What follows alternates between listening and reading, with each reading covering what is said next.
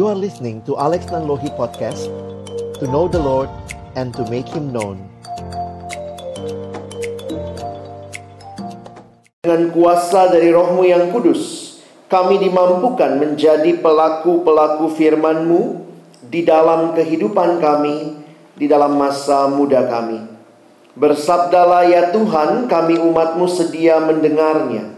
Dalam satu nama yang kudus, nama yang berkuasa nama Tuhan kami Yesus Kristus, kami menyerahkan pemberitaan firman-Mu. Amin.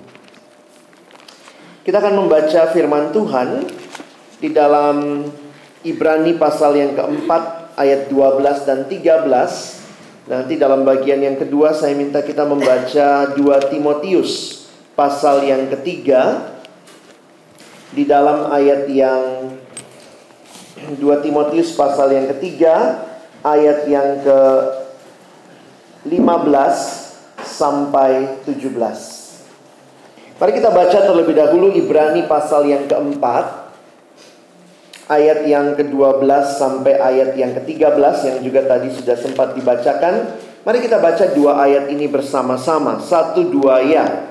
Sebab firman Allah hidup dan kuat dan lebih tajam daripada pedang bermata dua mana pun. Ia menusuk amat dalam sampai memisahkan jiwa dan roh, sendi-sendi dan sumsum. Ia sanggup membedakan pertimbangan dan pikiran hati kita.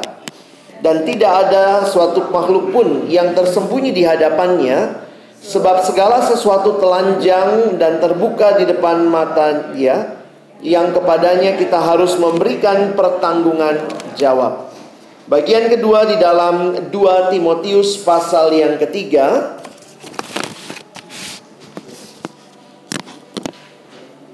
Dua Timotius pasal yang ketiga.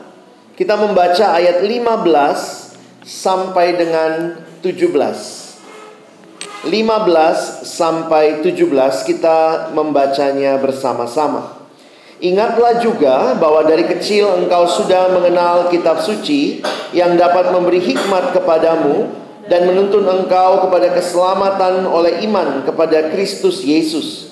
Segala tulisan yang diilhamkan Allah memang bermanfaat untuk mengajar, untuk menyatakan kesalahan, untuk memperbaiki kelakuan, dan untuk mendidik orang dalam kebenaran. Dengan demikian, tiap-tiap manusia kepunyaan Allah diperlengkapi untuk setiap perbuatan baik. Demikianlah firman Tuhan. Berbahagialah mereka yang mendengarkan firman Allah dan yang memeliharanya. Haleluya. Haleluya.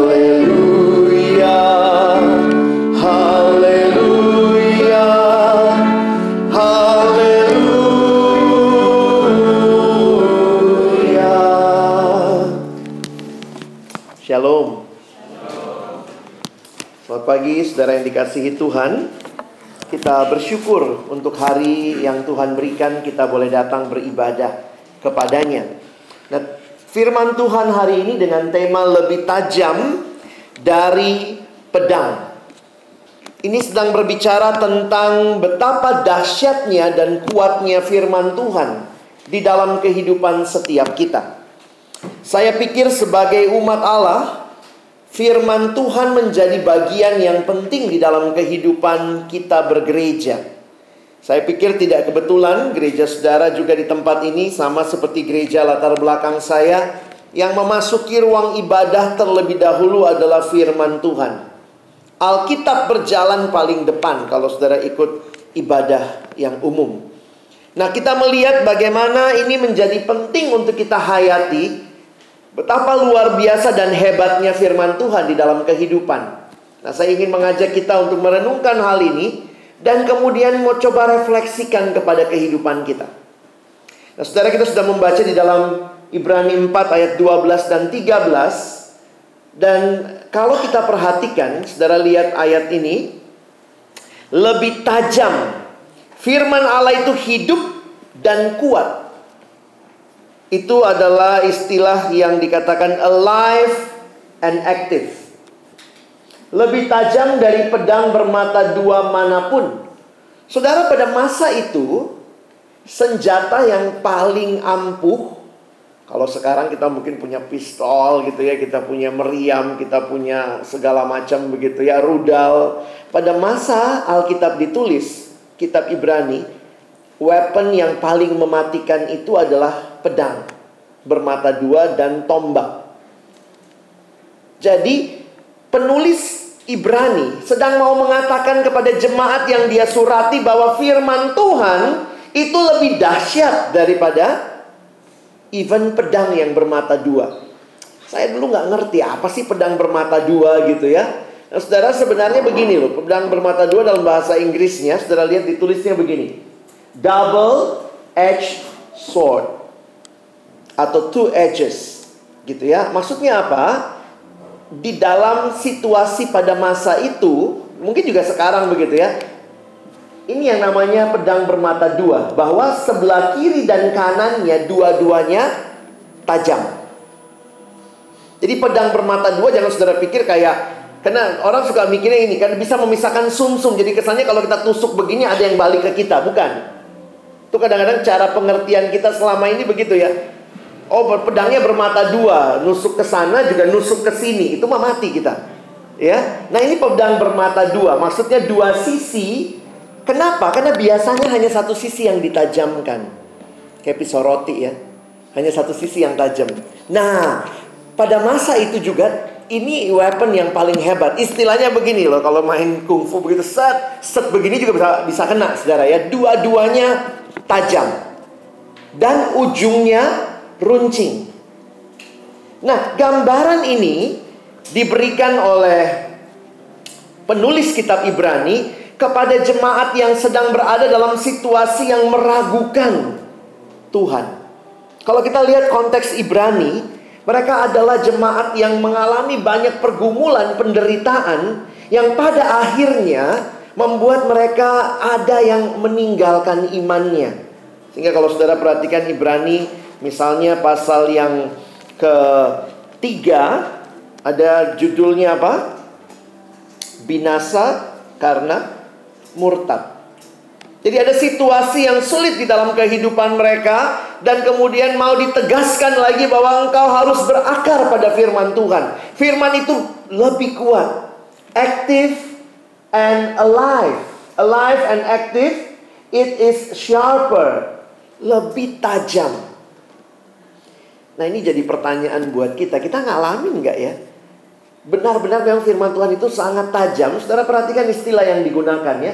Di dalam Alkitab kata jiwa dan roh sebenarnya ini dipertukarkan. Maksudnya itu itu sebenarnya untuk menggambarkan suatu realita yang kurang lebih sama. Jadi ketika dikatakan dia bisa menusuk amat dalam sampai memisahkan jiwa dan roh, mau menunjukkan bahwa itu bisa membuat hal yang paling sulit dipisahkan itu bisa dipisahkan. Jadi ini gambarannya menarik ya. Sampai sendi-sendi dan sumsum. Sumsum dan sendi sebenarnya juga susah dipisahkan begitu ya, apalagi dalam ilmu kedokteran masa dulu yang belum canggih seperti kita, belum ada laser begitu ya. Dan ia sanggup membedakan pertimbangan dan pikiran hati kita. Maksudnya apa? Firman Tuhan berkuasa membawa kepada kita pembaharuan yang sesungguhnya yang sanggup mem membedah hidup kita begitu dalam. Nah, ini pernyataan ini jadi menarik kalau betul-betul memang firman Tuhan kita alami. Tapi realitanya bagaimana? Saudara saya berpikir begini ya di dalam realita kehidupan orang muda saat ini, khususnya generasi ini yang kayaknya nggak mau repot, nggak mau ribet, gitu ya. Apalagi sekarang banyak uh, analisa terhadap generasi ini ya. Saya kalau lihat apa analisa-analisa yang diberikan, pertanyaannya begini, saudara. Apakah firman Tuhan masih menjadi bagian penting di dalam kehidupan orang percaya, orang beriman? Ini ada pembagian-pembagian Generation Z, Millennials, Generation X Masing-masing dengan pernyataannya begitu ya Saya nggak usah bahas ini Saya cuma mau menunjukkan kepada kita Kita sedang hidup dalam dunia yang berganti Tetapi kemudian kita menyadari ada hal yang tidak berubah. Ketika firman Tuhan hadir di dalam hidup kita, itu realita yang tidak berubah. Di tengah-tengah berbagai perubahan hidup kita. Meskipun kita sudah masuk ke dalam zaman yang sangat canggih, manusia begitu self-focus sama dirinya sendiri.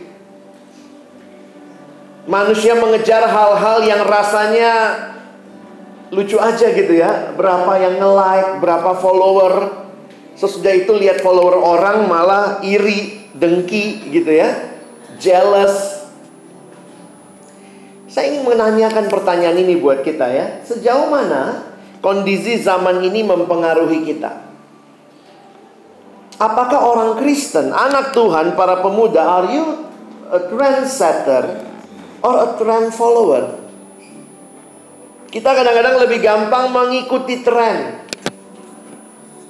Dan salah satu tren sekarang adalah generasi yang maunya empang, enak dan gampang. Gimana caranya menguasai Alkitab dengan mudah? Bisa nggak direbus, airnya diminum? Begitu kali ya. Itu kan cara-cara gampang. Sementara Tuhan memberikan firman-Nya kepada kita untuk menuntun hidup kita di tengah zaman yang begitu banyak perubahan ini. Tapi ada hal yang menarik Saudara di dalam kitab Mazmur misalnya digambarkan firman Tuhan itu seperti emas yang berharga yang ada di dalam tambang yang harus digali. Nah ini jadi menarik untuk kita perhatikan di saat manusia boro-boro gitu ya Maunya sih nggak baca tapi ngerti Gimana caranya gitu ya Gimana caranya ya bang? Katanya saya berapa kali dengar gitu ya. Gimana caranya saya ngerti kehendak Tuhan? Jadi satu anak datang sama saya lalu cerita. Bang saya nggak tahu Tuhan mau apa dalam hidup saya. Gimana ya perjalanan ini? Ini lagi mau tes kerja, mau ini dan itu. Setelah dia nanya terus, tanyanya begitu. Tuhan maunya apa sih? Tuhan maunya apa sih? Saya bilang, oke. Okay. Kamu baca Alkitab nggak? Enggak. Terus nanya Tuhan maunya apa? Udah jelas. Oh, harus baca ya. Kesannya kita bertanya kepada Tuhan, tapi kita nggak pernah mau dengar kepada Tuhan. Ada satu ayat yang saya ajak kita baca sama-sama ya. Ini menolong kita menghayati Yohanes 14 ayat 15. Kita baca ya. Satu dua ya. Jikalau kamu mengasihi aku, kamu akan menuruti Saudara, saya ingin mengajak kita menghayati firman Tuhan dengan satu persepsi yang berbeda. Seringkali ini disebutkan sebagai surat cintanya Tuhan. Tapi berapa banyak orang yang memperlakukannya sebagai surat cinta? Lebih sering diperlakukan sebagai surat utang. Salam ya, jangan dibaca. Tiap kali baca nuntut mulu. Loh, ini adalah surat cintanya. Jadi sebenarnya ketika saudara membacanya, itu demi saudara makin mencintai Tuhan. Ini jadi pergumulan penting buat generasi ini. Karena banyak hal orang berpikir Alkitab seperti simbol saja. Istilahnya begini, Tuhan mau mengasihi saudara dan caranya dia berikan firman-Nya supaya saudara mengasihi dia, dia mengasihi saudara, kita jadi tahu kehendaknya. Contohnya beginilah. Saya saya punya istri dan demi saya bisa komunikasi dengan istri saya, kami beli handphone. Handphonenya itu supaya melalui handphone itu cinta saya sama istri makin dalam. Kalau pas lagi pisah, pergi misalnya, cinta dia pada saya lebih dalam.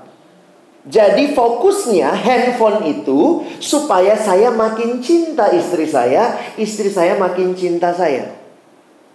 Yang gila adalah kalau saya jatuh cinta sama handphonenya. Makanya saya harus katakan hati-hati jangan fisik Alkitabnya yang kita berhalakan. Itu yang sering terjadi dalam kehidupan orang Kristen. Anak remaja di gereja saya ada satu adik pernah bilang gini, aduh Kak Alex saya udah gak takut tidur sendiri. Kenapa? Saya taruh Alkitab. Hah? Lu mau taruh Alkitab kayak lu mau ngapain? Kenapa lu taruh Alkitab? Ya kalau ada setan kak. Oh. Nah inilah kita kebanyakan nonton film Hollywood. Kita melihat Alkitab seperti sebuah benda keramat yang kalau dekat itu setan ada tuh langsung dia panas, panas gitu ya. Kita nggak ngerti Alkitab itu apa. Kita memperlakukannya seperti jimat. Atau ada juga begitu, ini seperti kotak obat. Aduh Tuhan, gue lagi galau nih apa ayatnya. Pergilah dan jangan berbuat dosa lagi. Kaget ya. Banyak kita tidak benar-benar memberi waktu membacanya sebagai sebuah surat cinta. Tuhan lagi mau cerita dan cerita-cerita itu di dalamnya menyatakan cintanya kepada kita. Apalagi kalau orang cuma suka comot-comot ayat. Ada lagi senang baca ayat tertentu saja. Nah ini juga ada pengajaran-pengajaran agak aneh sekarang ya. Gereja-gereja tertentu mungkin kalau kalian sering jajan ibadah ke tempat tertentu, mereka membedakan antara logos dan rema. Makanya saya dengar tuh beberapa pemuda, beberapa remaja tuh doanya sudah ikut-ikutan gereja seberang gitu. Tuhan jadikan rema. Hati-hati loh, kita cuma niru-niru nggak ngerti. Jadi sebenarnya asumsi dasarnya adalah ada dua macam katanya. Firman itu logos yang tertulis, rema itu yang tek Misalnya kalau lagi baca terus tiba-tiba, aduh ayatnya tak banget, aduh gue banget nih gitu ya. Itu katanya rema. Jadi akhirnya cara pandang terhadap firman ini dianggap ada bagian yang rema, ada yang tidak rema. Hati-hati.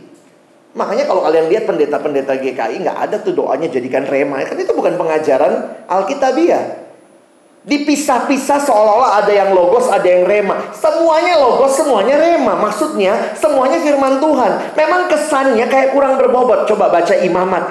Aduh, ukuran kambing, ukuran apa, ukuran altar. Itu kan nggak mungkin tek-tek gitu ya. nggak mungkin jadi rema tuh. Tapi waktu baca perjanjian baru kayaknya rema semua. Aduh, jangan dosa. Aduh gitu ya. Tapi sebenarnya bobotnya sama. Jadi saya harus katakan banyak orang nggak ngerti firman Tuhan. Kita orang Kristen, kita bawa Alkitab mendahului, tapi kita tidak memperlakukannya sebagai firman Tuhan, surat cinta. Apa buktinya kita cinta Tuhan? Kita baca firmannya. Buktinya kita cinta Tuhan bukan seberapa besar foto Yesus di dompetmu. Bukan seberapa banyak foto Yesus di, di kamarmu taruh, kamar mandi taruh, bukan itu.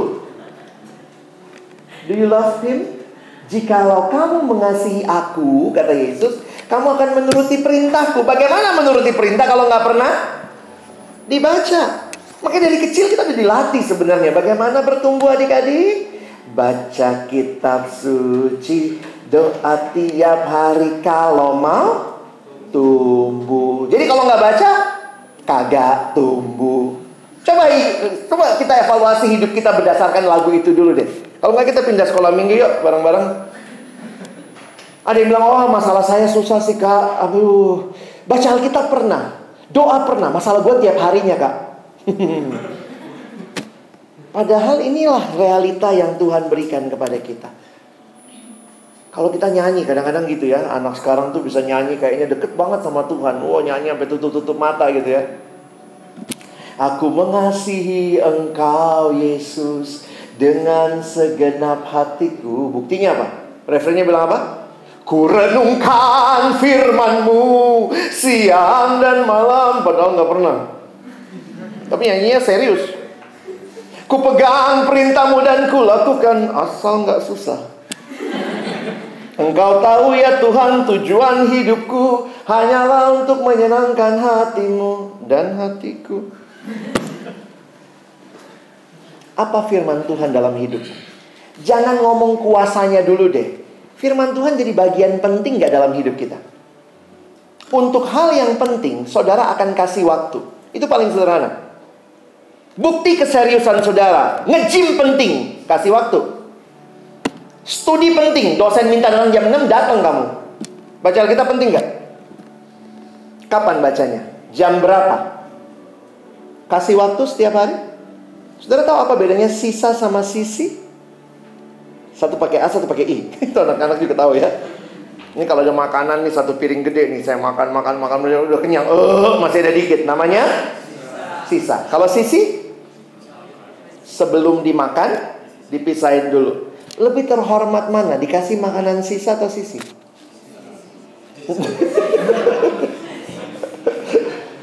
Lebih terhormat dikasih makanan sisa. sisi lah ya. Sekarang pertanyaannya begini. Tuhan kasih semua kita waktu 24 jam. Kalau bicara waktu itu nggak ada yang bisa komplain ya. Kalau bicara uh, kecantikan bisa komplain, kok dia cantik banget gue kagak. Kalau bicara kekayaan kok dia kaya banget gue kagak. Tapi semua orang dapat waktu 24 jam yang sama. Tidak bisa komplain. Ada yang dapat 25 jam? Enggak. Nah pertanyaannya begini. Waktu yang kita berikan untuk membaca merenungkan firman Tuhan setiap hari. Waktu yang sisa atau sisi. Boro-boro sisa apa sisi kagak baca. gitu ya. Eh, sisa apa sisi? Tuhan gak minta semuanya kok. Kadang-kadang ada begitu ya pulang malam udah capek, aduh baca Alkitab bentar deh biar daripada dikutuk. Karena penghayatan kita dikutuk, dikutuk. Itu sisa.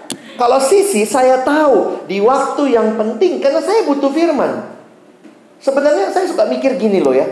Kalau saudara dan saya tidak baca firman Tuhan, yang rugi siapa? Tuhan atau kita? Hmm? Tuhan rugi. Wah, aku rugi banget nggak baca firman lah. Kita yang rugi. Jadi sebenarnya ini kan caranya Tuhan mencintai kita supaya waktu kita membacanya kita belajar mencintai Dia. Kasihilah Tuhan Allahmu. Nah paling sederhana cek waktu kita. Jangan-jangan waktu kita habis. Kalau nonton drama Korea, wih, habis tuh waktu. 12 seri, 12 seri deh. Istri saya juga suka nonton. Saya berapa kali ya sebagai suami yang baik berusaha menghayati apaan sih boleh nggak nonton bareng? Saya nonton gitu. Ya ampun Tuhan ini apa? Saya nggak ngerti gitu ya. Tiba-tiba nanti ketawa. Ini tiba-tiba diem. Ntar udah sedih nangis. Saya ada apa nih? Kapan terakhir kali saudara begitu excited baca Alkitab? Saudara tertawa. Saudara nangis saudara bilang Tuhan terima kasih wow so wonderful indah banget Tuhan Makasih Tuhan. Yeay! Nonton Korea bisa gitu. Nonton Korea satu malam 10 seri oke. Okay. Baca Alkitab satu ayat ngantuk. Gak ada excitementnya. Jadi saya pikir something wrong dengan kita. Termasuk dengan saya ya. Saya berjuang juga saudara. Pertanyaan saya begini, seberapa serius orang Kristen dengan Alkitabnya? Jangan jadikan ini benda keramat jimat sampai nggak pernah dibuka. Sampai dia bilang tolong me. Satu waktu seorang pendeta keliling jemaat ya, namanya kunjungan, lalu dia ke jemaat-jemaatnya, biasalah ya dikunjungin, terus kemudian pas dikunjungin ada seorang ibu gitu, aduh Pak Pendeta ayo masuk, biasalah ya, Bapak kerja Bu, iya, anak-anak sekolah, oh iya, Ibu gimana kabarnya, oh baik gitu ya, udah dikunjungin, selesai, biasa kalau dikunjungin pendeta itu jadi jaim semua ya, Ibu rajin baca Alkitab, oh rajin Pak, mm -mm, gitu ya, Terus kemudian uh, sebelum pulang Pak Pendeta bilang, Bu kita doa dulu ya. Oke kita doa. Eh sebelum doa kita baca Alkitab yuk Bu. Oh iya. Terus ibunya teriak, Mbak tolong ambilin Alkitab ibu di atas lemari. Nah datang mbaknya bawa Alkitab. Ini Bu, ya. Yuk Pak Pendeta bilang, mari kita buka Mazmur 23. Pas ibu itu buka Alkitabnya, tiba-tiba ada yang jatuh dari dalam Alkitabnya. Saudara tahu apa yang jatuh? Yang jatuh ternyata kacamata baca orang tua itu ya yang jatuh kacamata baca dan ternyata itu kacamata baca kesayangan ibu itu. Tiba-tiba ibu itu ngomong, ya ampun ini kacamata saya cari tiga tahun. Berapa lama dia nggak buka Alkitabnya? Baru tiga tahun. Mungkin kalau ada benda-benda yang lupa cari ya di Alkitab ya. Mana tahu keselip.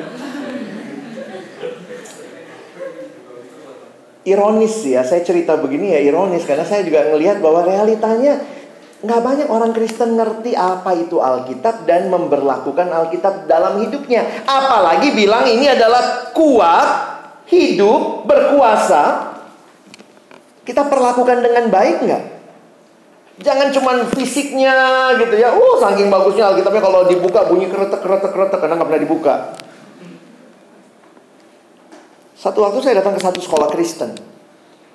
Dan saya tanya, ini anak, waktu itu kebaktian anak SMA kelas 2. Terus saya tanya gitu ya, eh, siapa yang dari kecil Kristen? Oh dari lahir gitu udah namanya Matius, Markus, Lukas gitu ya, Maria, Marta. Angkat tangan lah, kan itu sekolah Kristen yang angkat tangan kurang lebih 90%. Itu Kristen dari kecil.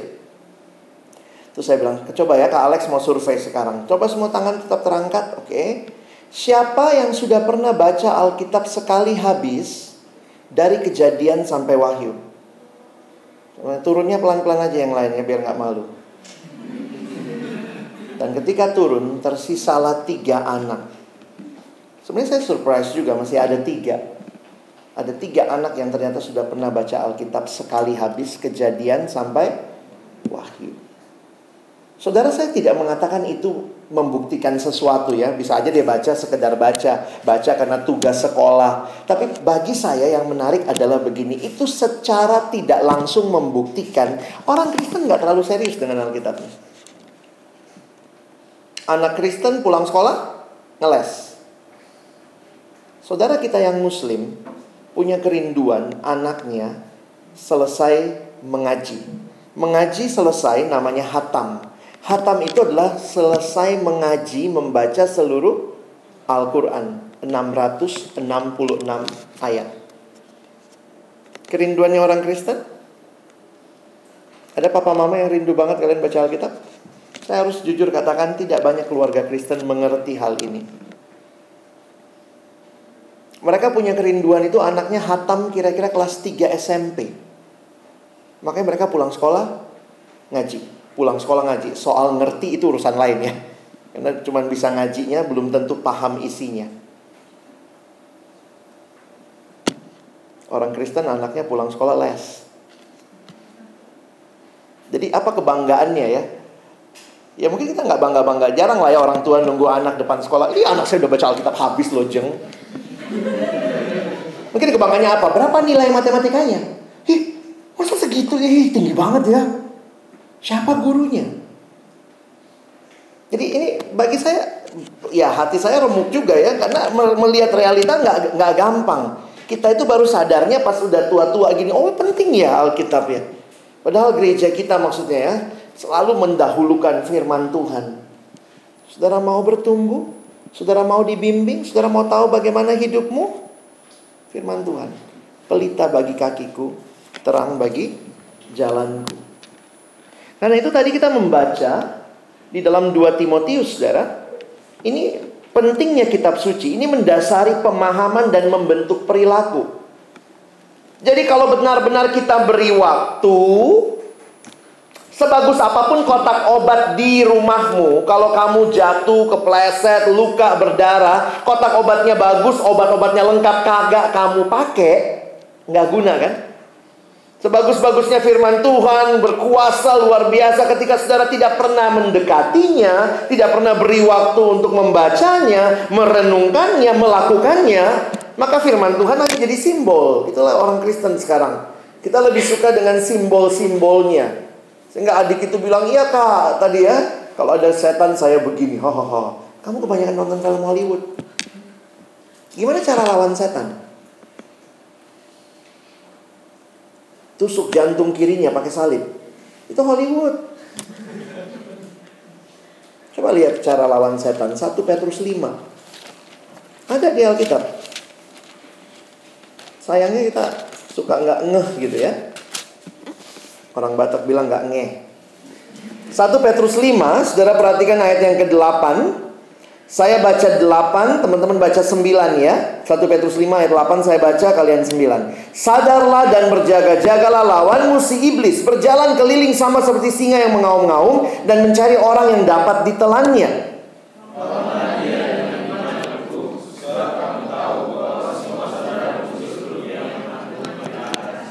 Lawannya pakai apa? Iman bukan ayatnya ini. Bukan Alkitabnya dilempar, dia mah roh nembus. Cus, gitu ya. Iman timbul dari pendengaran, pendengaran akan firman Tuhan. Jadi bukan fisik Alkitabnya yang melawan setan. Kamu yang beriman melalui firman yang kamu baca, kamu beriman, kamu teguh, kamu katakan setan pergi. Jadi hati-hati, kita banyak kali berpikir simbolnya. Banyak juga begitu orang Kristen pas mati meninggal gitu dalam Alkitab dalam peti taruh Alkitab. Siapa yang baca? Cacing. Maaf ya, saya bukan yang nggak saya nggak terlalu setuju simbol-simbol di, dijadikan seolah-olah biar jalannya lurus ke sana. Hah? Emang dia di sana mau nyenter-nyenter firmanmu pelita bagi kakiku. Ini penghayatan kita aneh. Masukin salib, masukin apa. Ya buat apa? Itu dibaca waktu hidup. Kalau udah mati nggak bisa dibaca. Eh baca ya sebelum mati ya. Jangan nanti ayo bagus banget kamu matinya begini. udah mati begini senyum lagi. Benar nggak pernah dibaca. Bikin malu kan sebenarnya. Cacing juga bilang ih lucu gitu. Nah ini realita-realita yang coba lihat firman Tuhan apa gunanya ya? Gunanya apa? Mengajar, menyatakan kesalahan, memperbaiki kelakuan, mendidik orang dalam kebenaran. Satu waktu ada siswa, saya banyak melayani di siswa, terus dia datang gini. Gue malas baca Alkitab kak, kenapa? Isinya tentang gue semua. Sombong banget tiap kali gue baca kak, pasti gue dituduh, gue dibilang begini begitu. Dalam hati saya bagus tuh ya. Saya bilang sama dia, hey, itu berarti firman bekerja. Karena kalau kamu baca, kamu sadar, oh itu gua ya. Itu firman Tuhan tuh kayak cermin. Teman-teman pernah lihat cermin ya? Cermin kata teman saya itu sahabat yang nggak bisa bohong. Sekali jelek tetap jelek gitu ya. Kalau tanya pacarmu bisa dibilang, oh kamu ganteng banget gitu. Nah di cermin itu saya beberapa kali kalau ngajar di kelas saya suka ngajar tuh pakai spidol gitu ya. Terus kalau kalau cepet-cepet hapus, akhirnya hapusnya pakai punggung tangan gitu ya. Terus habis itu sambil ngajar begini gitu ya. Uh, di sini kayak make up luntur gitu ya. Terus biasa mahasiswa udah hihi gitu ya. Terus saya bilang, oh ada ini ya? Uh, iya pak, uh, uh, ya udah saya ambil tisu, saya beginiin ternyata makin lebar gitu ya. Cara terbaik gimana? Pergi ke depan, cermin, kaca, lalu di situ diberesin. Firman Tuhan tuh seperti itu. Ketika engkau berhadapan dengannya, kamu tahu bagian mana yang harus dikoreksi dalam hidup. Firman Tuhan menjadi cermin di mana kita melihat bagaimana seharusnya diri kita di hadapan Tuhan. Balik lagi ini terjadi kalau dibaca. Kalau kagak dibaca. Oh duka, ini kan generasi milenial. Ya sudahlah, kalian akses ada audio Bible sekarang. Saya rekomendasi lah ya, uh, coba cari misalnya uh, Alkitab di HP gitu ya. Karena saya juga nggak bisa maksa kalian bawa Alkitab cetak ya. Yang anak sekarang udah males nih bawa Alkitab cetak gitu. Tapi poinnya adalah begini. Uh, firman Tuhan benar-benar jadi bagian hidup kita. Coba download YouVersion Bible. YouVersion Bible itu ada Alkitab dari seluruh bahasa di dunia ini dan itu juga ada bahan-bahan renungan. Saya menulis beberapa bahan renungan di dalamnya. Kalian bisa tuh setiap hari nanti ada email otomatis untuk kalian mau ambil apa ya? YouVersion Bible ya. Coba cari. Nah, jadi teman-teman ini satu lagi ayat. Coba kita baca. Satu dua ayat. Dengan apakah seorang muda mempertahankan kelakuannya bersih? Sesuai firman. Nah, perhatikan ini Mazmur 119 ayat 9. Satu waktu di gereja saya kami bikin uh, acara buat remaja bagaimana mengatasi penggunaan media sosial supaya nggak dipakai pornografi, maksudnya internet ya. Lalu kemudian ada orang tua yang nanya, jadi Kak Alex bagaimana dong menolong anak kami supaya tidak jatuh pornografi? Saya itu ngasih HP, anaknya padahal masih SD kelas 6. Saya ngasih HP biar dia tidak pergi ke warnet. Saya takut kak pergaulan di warnet. Tapi tadi kak Alex jelaskan di HP juga bisa ya pornografi. Ya iya bisa lah tante. Ini ibu-ibu nggak ngerti zaman ya. Saya saya takut kak. Nanti gimana anak saya? Jadi saya kasih lah tips-tipsnya. Ya biasa kan kita tipsnya misalnya kalau anak ibu masih remaja jangan kasih laptop. Maksudnya gini, boleh dia punya laptop, boleh dia akses laptop tapi di ruang keluarga, jangan dalam kamar sendiri karena bisa jadi dia buka yang enggak-enggak. Nanti kalau begini saya kasih tahu ini tipsnya, ini tipsnya, ini tipsnya. Terus biasalah orang tua ya. Anak-anak lu gue yang pusing, nanya lagi. E, tapi kalau dia begini kak, tapi kalau dia begini kak, gimana jaganya anak kami? Karena saya udah kayak udah, aduh apalagi ya. saya ingat ayat ini. Dengan apakah seorang muda mempertahankan kelakuannya bersih? Kita bisa lakukan berbagai preventif. Tapi ketika sebenarnya firman Tuhan ada di hatinya, dia akan jaga itu. Ketika firman Tuhan itu bilang bahwa mata Tuhan menjelajah seluruh bumi. Tuhan hadir, dia maha hadir. Kalau anak itu tahu ada Allah, maka dia akan ingat, saya harus jaga sikap saya. Saya harus jaga apa yang saya buka di laptop. Saya harus jaga apa yang saya buka di HP. Jadi yang menjaga itu sebenarnya bukan cuma sekedar usaha kita. Makanya saya tanya sama ibu itu, ibu latih anak baca Alkitab. Gak banyak orang serius dengan firman Tuhan. Padahal itu kuncinya. Kalau kalian jadi keluarga nanti, ya, berkeluarga, ingat baik-baik ya. The Bible will keep you from sin, kata D.L. Moody. Or, the sin will keep you from the Bible. Makin kita nikmati dosa, makin kita nggak mau baca Alkitab. Kenapa? Karena semuanya menyuruh kita tinggalkan dosa. Nah, yang kesalahan yang lain lagi adalah orang-orang yang sekedar baca Alkitab, belajar Alkitab untuk sekedar mengisi kepuasan otaknya, lama-lama jadi farisi. Jadi ada juga yang bilang akhirnya suka ekstrimnya suka gitu. Udah jangan, jangan terlalu rajin baca ntar farisi lo. Lo harusnya gini, rajin baca dan jangan jadi farisi. Ada orang Kristen suka bilang gitu juga orang tua ya, jangan terlalu banyak baca Alkitab nanti gila. Hah? Ini apa lagi ajarannya? Mungkin karena ada di tahu nggak di keluarga kita tuh si om itu, uh rajin banyak baca Alkitab, tapi lihat hidupnya, ih justru kita nggak boleh kayak begitu gitu ya. The Bible was not given for our information, but for our transformation. Kalau dia cuma sekedar orang tuh kalau punya pengetahuan Alkitab memang bisa jadi sombong juga ya. Ada satu anak bilang datangi saya, Kak Alex saya udah tahu berapa jarak Yerusalem dengan Bethlehem. Dalam hati saya terus apa gunanya? Lu tahu jaraknya terus what what next? Cuma mau sombongin. Hidup itu bukan cerdas cermat Alkitab.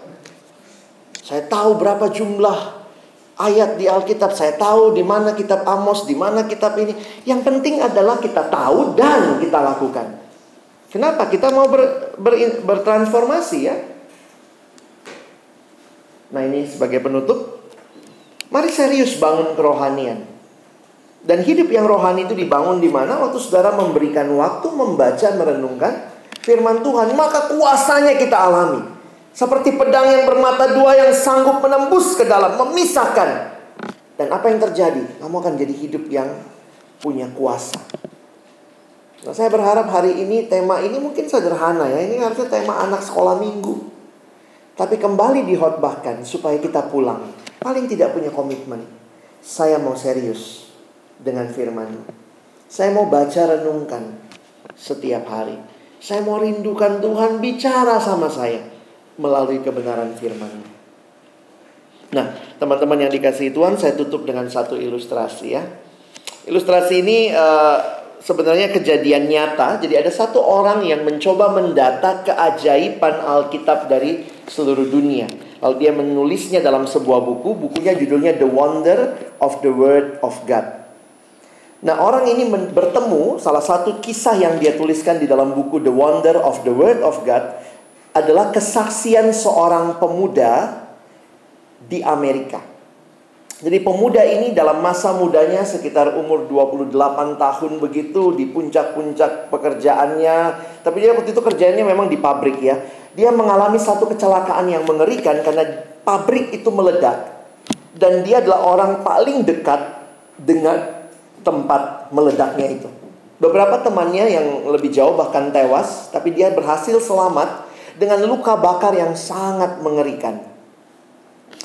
Seluruh wajahnya terbakar, kedua matanya buta, seluruh tangannya terbakar sehingga harus diamputasi, dan akhirnya dia survive. Dan yang menarik ketika pemuda itu ditanya, apa yang paling dia sedihkan waktu dia kehilangan semua itu? Dia bilangnya begini, sebenarnya yang paling menyedihkan bagi saya adalah saya baru saja jadi orang Kristen.